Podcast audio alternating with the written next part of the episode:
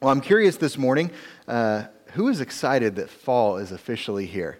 Anybody? Now, the weather, the temperature, maybe not, but the trees are changing. I am so pumped that fall is here. Uh, my family loves this time of year. Uh, this week, I actually asked my wife and kids, I said, What is your favorite thing about fall? And uh, I want to share their answers with you this morning. My wife, uh, she loves the fall crisp air, the cool air, you know, the seasons changing. And uh, she said anything cinnamon flavored. and so uh, that can be something you eat, it can be something that smells like cinnamon. She just loves cinnamon. Uh, Micaiah, my oldest son, uh, a short teenage answer food.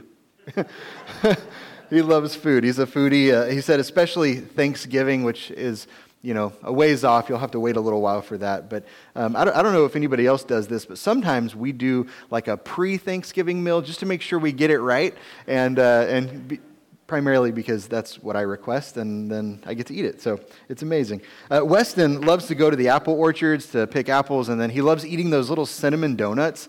Uh, I don't know if you've had those, but warmed up, man, those things are great. Throw some ice cream on top, it's even better. And uh, we went to an orchard yesterday, so he got to pick some of those out. Uh, Phillips uh, the thing that he likes is something we do every year as a family. We call it our family leaf contest. And so as, as the leaves change, uh, when they're in you know, full color, um, we go out, we'll take a hike, and uh, I don't tell my kids to take a hike, but we go out and take a hike together, and they'll pick out their favorite leaf, and then Faith and I get to judge which leaf is the coolest, and we each pick one. It's just fun. He loves doing that. And then Elliot, our youngest, um, he likes our annual family hike that we do. Uh, we go up by the, the shrine in La Crosse. It's a beautiful area, a great place to walk. And, and then he loves going to the apple orchards as well. And so I'm curious this morning, and maybe your neighbor is more curious. Turn to the person to your left and tell them your favorite thing about fall. And if you don't have someone on your left, turn to the person to your right. But go ahead and share this morning. What's your favorite thing about fall? And if you're watching online, you can type in the chat. Let us know what your favorite thing about fall is. All right, I heard, uh, I heard some pretty cool things. I've heard hunting a little bit in the group, I've heard food. Um, something else that somebody wants to share. What's your favorite thing about fall? What was that? Snow's coming. oh, goodness, not yet. Typically in October, we'll get a little bit. What, what's one other thing? What are, you, what are you excited about this fall? Apples. What'd you say? It's just cooler. Yeah, it's cooler outside. One other thing. What are you excited about? Leaves changing, the colors, man, all, all great things. You know, for me, um, I love working in my office this time of year and even into winter, like looking out the window, watching the leaves change. Uh, when it starts to snow, snow is coming for sure if you live in Wisconsin. Um, but I love seeing that. And uh, some people say, you know, it's sweater weather. And uh, I like to say it's tea season. So I like to drink hot tea in the morning on Sunday morning before service starts.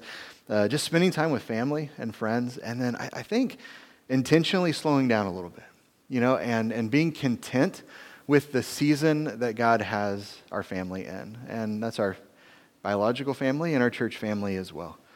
Yeah, I think we would all agree that most of the year, uh, we live in a culture that encourages us not to be content. Right? We live in a culture that encourages us not to be content. We're, we're constantly being fed false truth claims uh, that more is always better. Sometimes more is better, but more is not always better. You know, more money, a bigger house, having the latest toy in the garage, getting that promotion at work. Sometimes these can be very positive things, but not always. Over time, I think we become dissatisfied with what we have or with the season that we're in. We inevitably become discontent. And so today we're going to talk about an important truth from God's Word. Uh, the Bible clearly teaches us that God wants us to learn how to be content. Philippians chapter 4, verses 10 through 13, is just one passage that highlights this wonderful truth, and it's going to serve as the main text for the message today. Now, when we read this passage, there's one verse that will stand out to you. And chances are it's a verse uh, that you've heard many times before. It's a verse that's been written in greeting cards, it's been posted on Facebook a million times, uh, shared before major sporting events. I'm going to go ahead and read that verse for you. You're going to recognize it Philippians 4:13. For I can do everything through Christ who gives me strength. This is a favorite verse or a life verse for many people, and I think for good reason. Uh, the Apostle Paul's words in Philippians 4 are very powerful. But for us to understand this verse, we need to look at the context that surrounds it. I've said many times before, it's important that we always look at the context before we jump straight to the content. Because this is one of those verses that I think far too often is read, it's used out of context. And we try to apply it to just about anything in life. But Paul said these words um, as it related to a specific aspect of life, a specific season that he was going through. And so, what I want to do together this morning is we're going to unpack this passage, and then hopefully, when you leave today, you'll have a better understanding of not only what this verse means, but how to apply it to your life. And so, let me pray for us, and then we'll jump in to the text. Um, Heavenly Father, I just pray for our time together today. I thank you for bringing us together. I know that there's a lot of sickness going around right now. There are many people in our church family uh, who are out today, and so we certainly pray for them. Pray that they would recover well and soon. Um, Lord, I ask that you would bless our time today, that you would help us to understand your word and then how to apply it to our lives uh, so that we can glorify you and that we can be uh, the people you've called us to be. And so we pray in Jesus' name. And everyone said, Amen. So, Philippians chapter 4, verses 10 through 13. Are you ready to learn what this verse is all about? I heard like two people over here. Are you, are you ready to learn what this verse is all about? Yeah. All right, I am too. Let's do it. Beginning in verse 10 How I praise the Lord that you are concerned about me again. I know you've always been concerned for me, but you didn't have the chance to help me. Not that I was ever in need, for I have learned how to be content with whatever I have. I know how to live on almost nothing or with everything.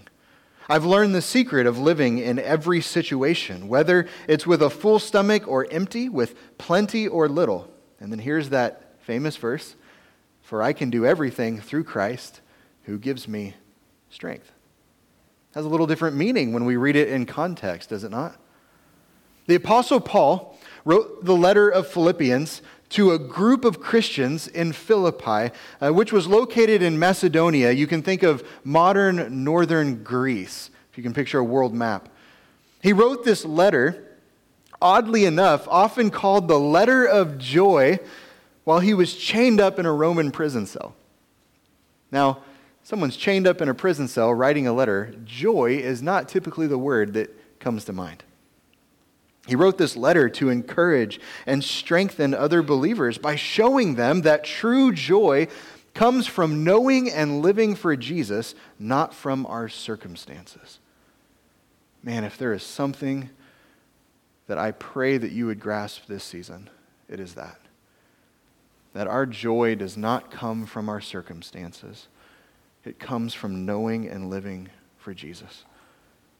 And so, with this in mind, let's break down this passage. Verse 10, Paul wrote, How I praise the Lord. He was able to praise God, to worship God that you're concerned about me again. I know you've always been concerned for me, but you didn't have the chance to help me. So, sitting in a prison cell day and night, Paul was able to praise God, to worship God, and find things that he could be thankful for. In this case, it was his friends in Philippi. How many of you are thankful for your friends? I know I am. I'm thankful for the people that God has put in my life. That is always something that we can be thankful for. And I don't know if there's a better example in all of the New Testament for how, regardless of the troubles that we face, the difficulties that we face, there is always something to be thankful for. Amen? So when you're going through that, that life storm, what is it that you can thank and praise God for? I think it's good for us to think about these things ahead of time. It's like doing the work ahead of time. So when the storm inevitably comes, we know exactly what we're going to say. We know exactly how we're going to respond. If you like to journal, not everybody does, but if you like to journal, try writing down one thing every day uh, throughout the rest of this year, one thing that you can be thankful for. People often do this in November. That's kind of tradition, it's habit, but you can do this and should do this year round. We ought to. Verse 11, we'll continue. Paul said, Not that I was ever in need. And then listen to this For I have learned how to be content with whatever I have. Did, did Paul say, you know, I was born and I just was born knowing how to be content? No. He learned how to be content. If I was in a similar situation, I don't know if I could have responded like this. I would have wanted three meals a day. I would have wanted a hot shower at least once a day.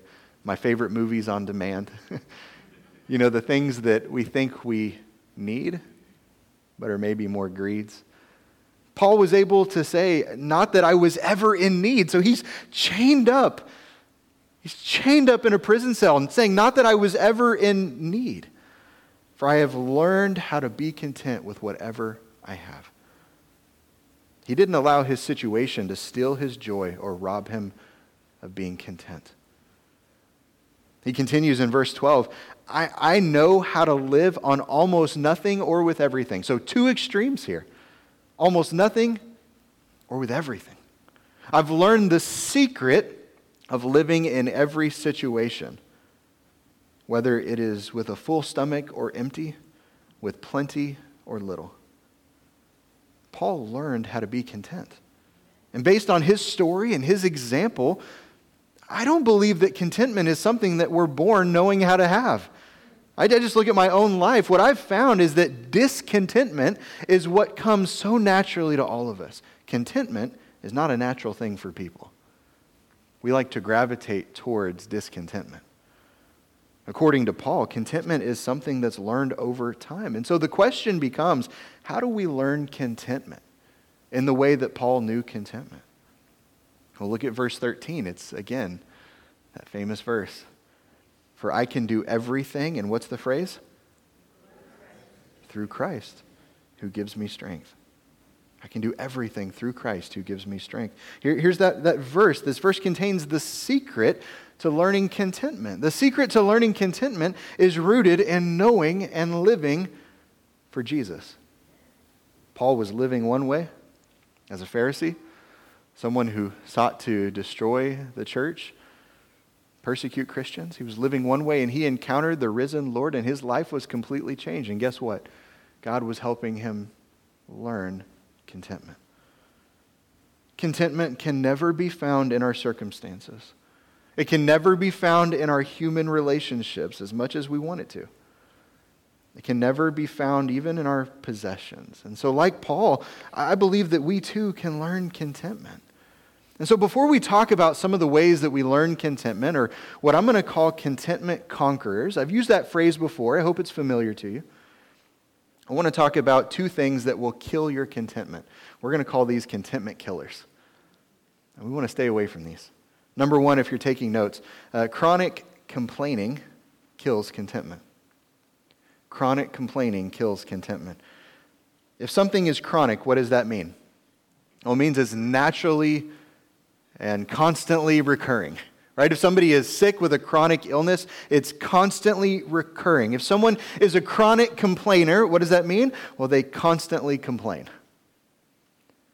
There are many different types of chronic complaining, but I want to share four of them with you this morning. And here's my challenge as I do this it's not to think about the person sitting next to you, it's not to think about that coworker who, in your eyes, may be a chronic complainer. The goal of this. Uh, lesson, the goal of this exercise is for you to look at your own life and to see if you fit anywhere on this list. I know I do. And so the first type of chronic complainer is what I'm going to call the whiner. Uh, the whiner wakes up ready to complain about something. In fact, if they weren't complaining, they wouldn't know what to do. All right, th- this person, I often think, isn't happy, oddly enough, unless there's conflict in their life unless they're complaining about something. And so that's the whiner. And then you have what's called the martyr. This person says, No one appreciates me. All I do is give, nobody ever gives back. The martyr wants others to notice their sacrifice, their service, their hard work, and to recognize them for it. And so they complain. And then you have what I call the cynic. The cynic believes nothing will ever change that that's just your lot in life. If you're going through one of life's storms, that's just the way it's always going to be. Their situation will always stay the same. They typically have a can't do attitude. And, and I've seen this play out in the church many times over the years. Um, say a, a group wants to start a new ministry, and somebody says, Well, we've always done it this way, that's never going to work.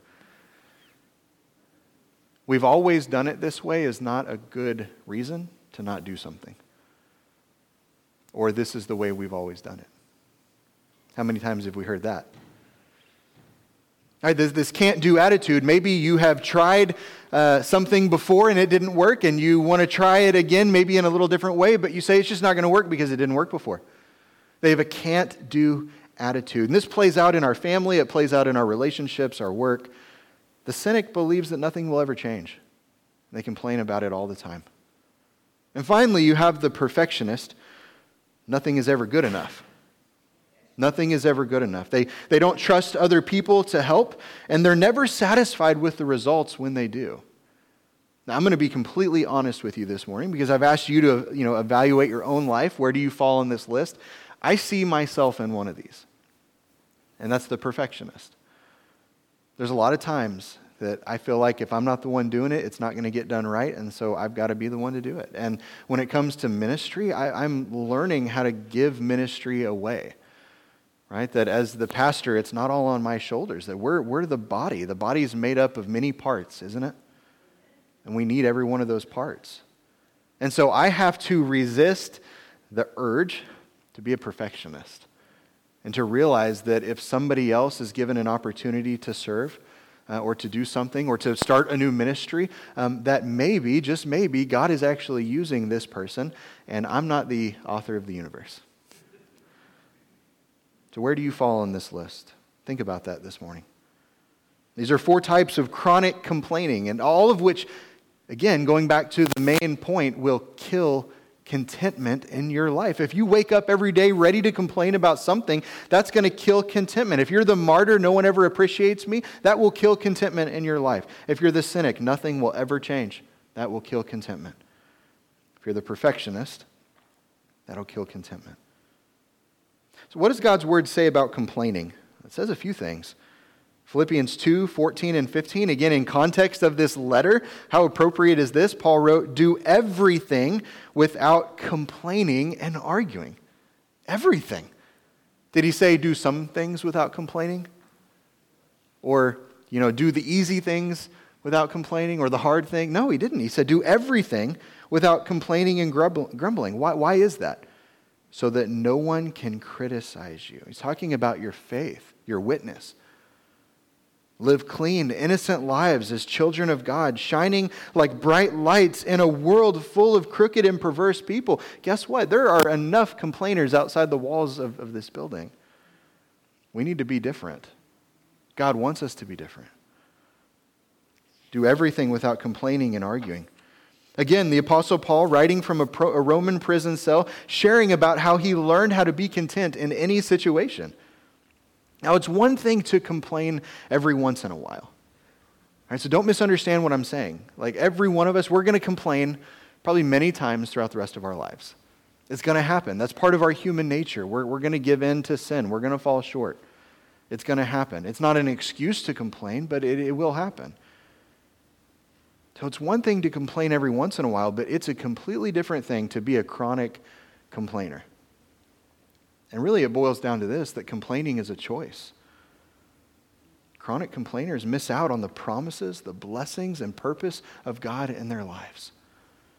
There's an Old Testament story that comes to mind, I think is a great example. It's one of my favorite Old Testament stories. In Numbers chapter 13, uh, Moses sent out 12 men or 12 spies, uh, one representing each tribe of Israel, and he did this so that they could explore the land of Canaan. This was the promised land that God was giving to his people. He had this amazing promise that he was giving to them. Now, their mission in being sent out was to explore the land and bring back samples of the crops that they had found, bring back some kind of report. Well, after they explored for 40 days, the men returned and they had a report. They actually confirmed that the land was, in fact, beautiful. It was everything that God said that it would be. It had everything they would need to survive and thrive. But there was one problem.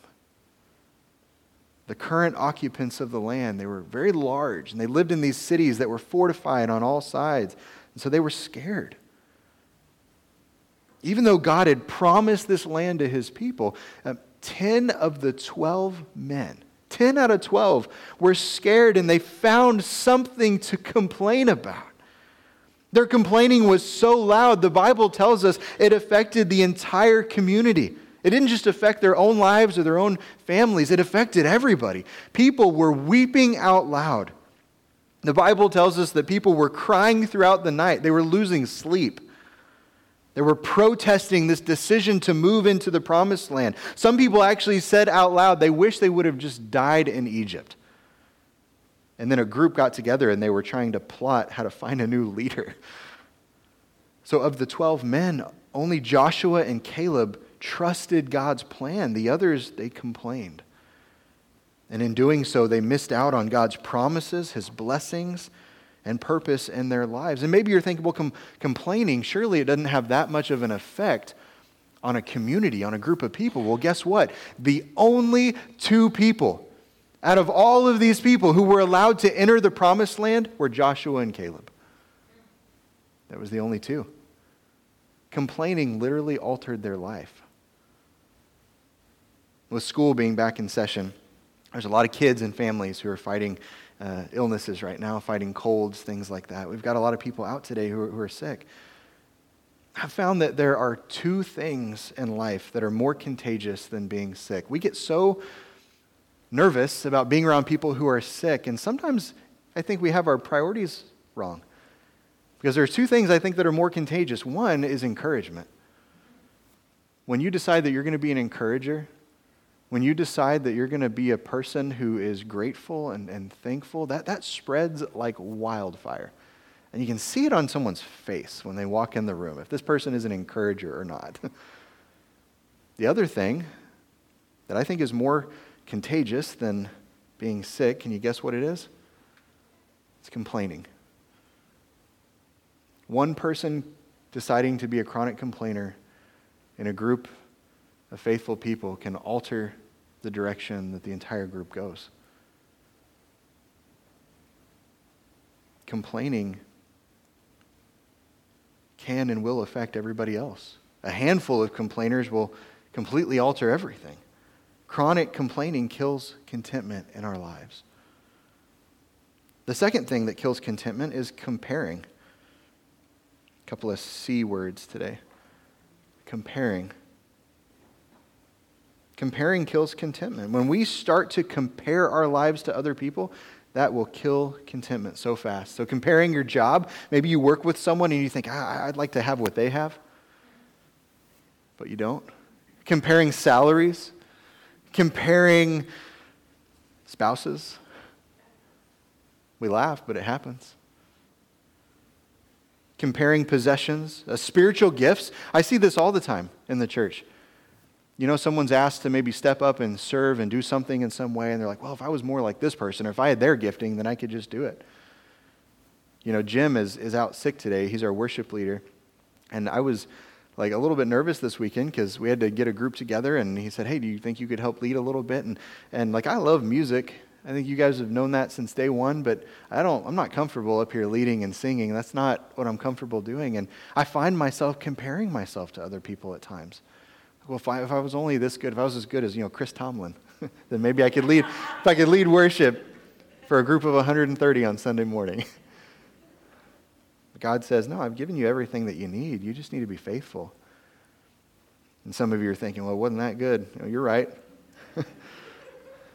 but God doesn't care because it's about the heart. So comparing will kill contentment. Uh, comparing churches kills contentment. When we start to look at the church down the road and we say we want what they have, we want to be like that, that, that will kill contentment so fast. 2 Corinthians chapter 10 verse 12 says, Not that we dare to classify or compare ourselves with some of those who are commending themselves, but when they measure themselves by one another and compare themselves with one another, they are without understanding. That word understanding in the Greek is wisdom. When we compare our lives to other people, the Bible says we are without godly wisdom. We're seeking man's wisdom. And so God's wisdom is not comparing ourselves with others, but finding our identity in Jesus.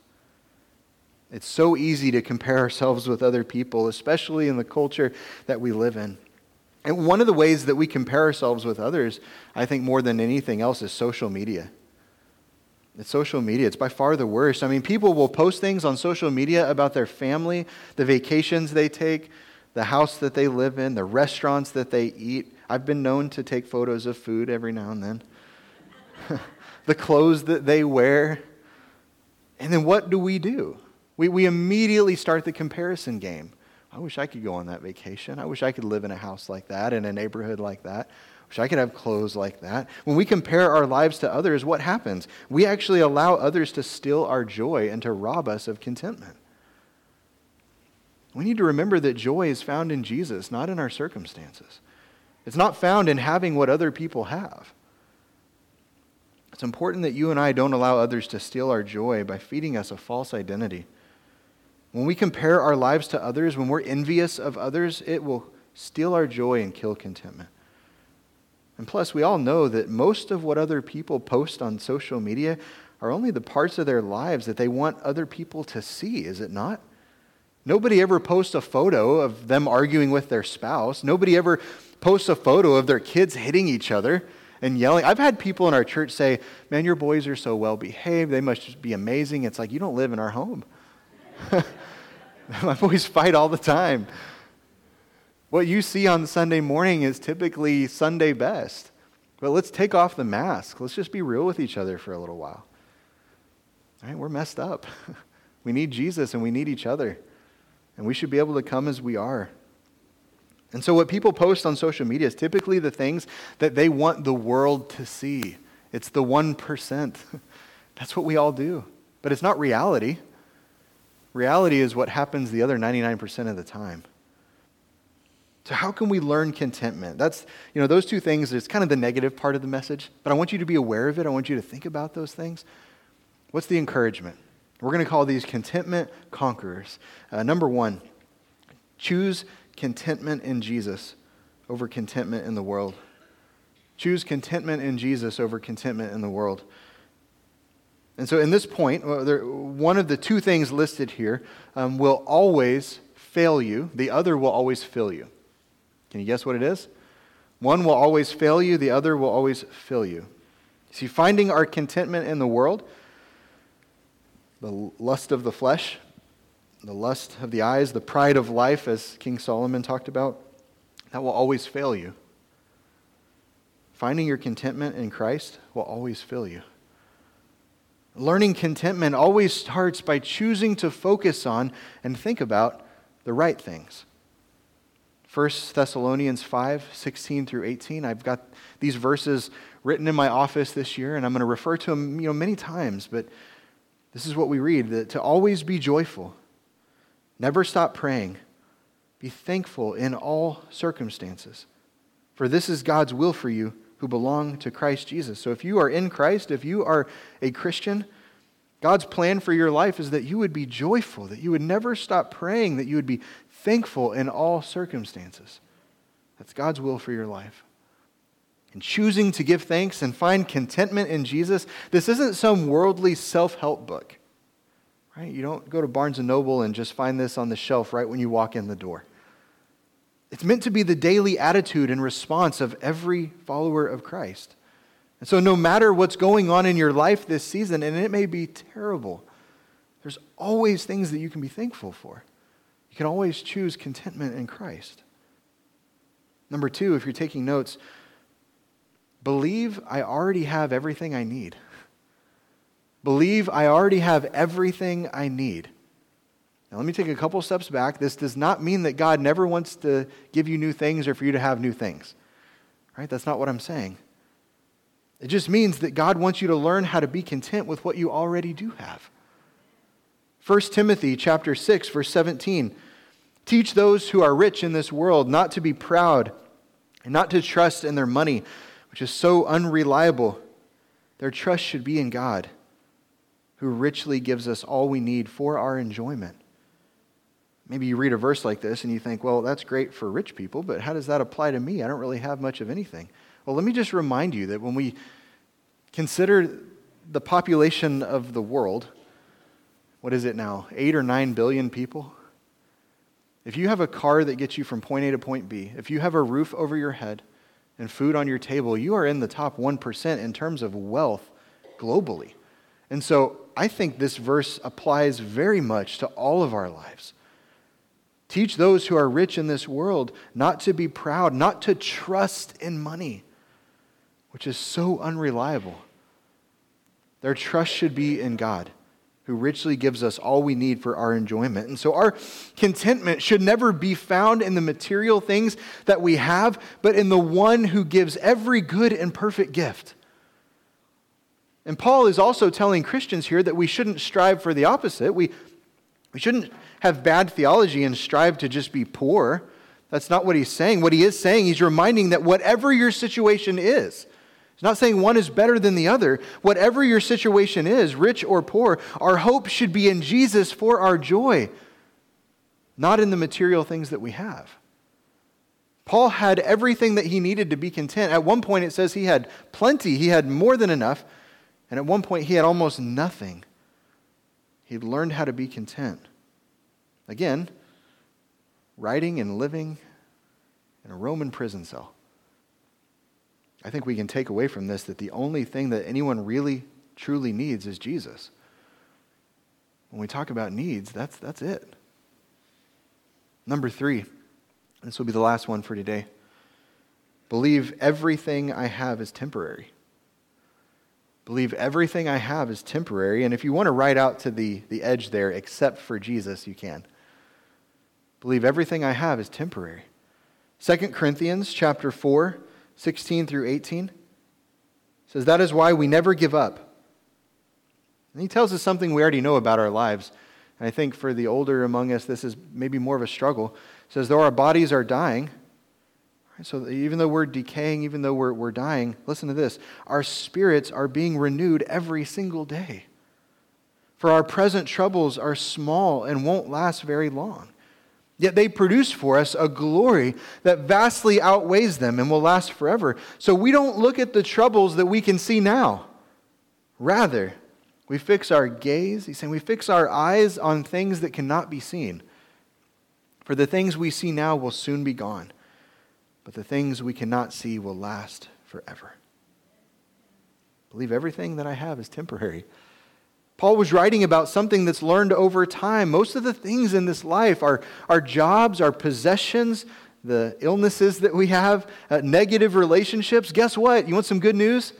They're temporary, they're not going to last forever. I love what one pastor said that you'll never see a U Haul at a funeral. I've done many funerals since we've been here, and guess what? I've never seen a U Haul at one of them. We don't get to take the things that we own with us when we die. That's what he's saying. Houses get old and they, they fall apart. You know, they need a new coat of paint every once in a while just to keep them together. Cars break down. Clothes wear out. I got some new clothes this weekend. Thankfully, I had these pair of jeans that I tried to throw on, and when I did, my wife pointed out that there was a big hole in the butt. And uh, I don't think you want me wearing those on Sunday morning. so I got some new clothes this week. Some clothes wear out. We don't take these things with us. Paul says that even our bodies, our physical bodies, are daily wasting away. I'm not getting any younger. None of us are. He says our spirit lasts, but not the bodies that we currently occupy. And I'm not saying that we shouldn't take care of these things, the things that God has given us our homes, our jobs, possessions, our, our bodies. We absolutely should take care of these. That's what it means to be a good steward. What I'm saying is that in the end, these things do not last. And that's why Paul encouraged his readers to fix their eyes elsewhere, to fix their eyes on the only thing that does. A relationship with Jesus and the promise of eternity. God wants us to focus on, to think about, and live our lives for Him. Life is fleeting, it's short, but eternity is not. And Paul, I don't know if you noticed this. I think I may have noticed this for the first time when I read this passage this week, but he really focused on the spiritual and the invisible, not the material. Let me say that again. He, he focused on the spiritual and the invisible, not on the material. I believe that God wants all Christians to learn what I'm going to call the art of contentment. Art takes time. It takes time to get better at, to improve. For us to learn contentment, we, we must first identify all the things in our lives that will kill contentment. And two, this morning, chronic complaining. Are, are you a chronic complainer? It kills contentment. It'll cause you to miss out on the promises, the blessings, and the purpose of God in your life. Uh, comparing will kill contentment. Instead of you know, comparing our lives to others, we, we need to learn how to be thankful for the things that God has given us. But there are also contentment conquerors. These are the things that you'd put on a t shirt, not the other ones. Things that help us learn contentment. Learning contentment starts by choosing contentment in Jesus over contentment in the world. We should also believe the truth that we already have everything we need to be content. God is the one who gives every good and perfect gift. We can trust that He's already given us everything that we need and that He's going to continue to provide for our daily needs. And finally, we believe the truth that everything we have is only temporary. You'll never see a U Haul at a funeral. So I want to reread this passage. And as I do, as we get to verse 13, I hope that you see it in a different light today. Philippians 4 11 through 13. Not that I was ever in need, for I have learned how to be content with whatever I have. I know how to live on almost nothing or with everything. I've learned the secret of living in every situation, whether it's with a full stomach or empty, with plenty or little. Let's read this together. For I can do everything through Christ who gives me strength. Morning.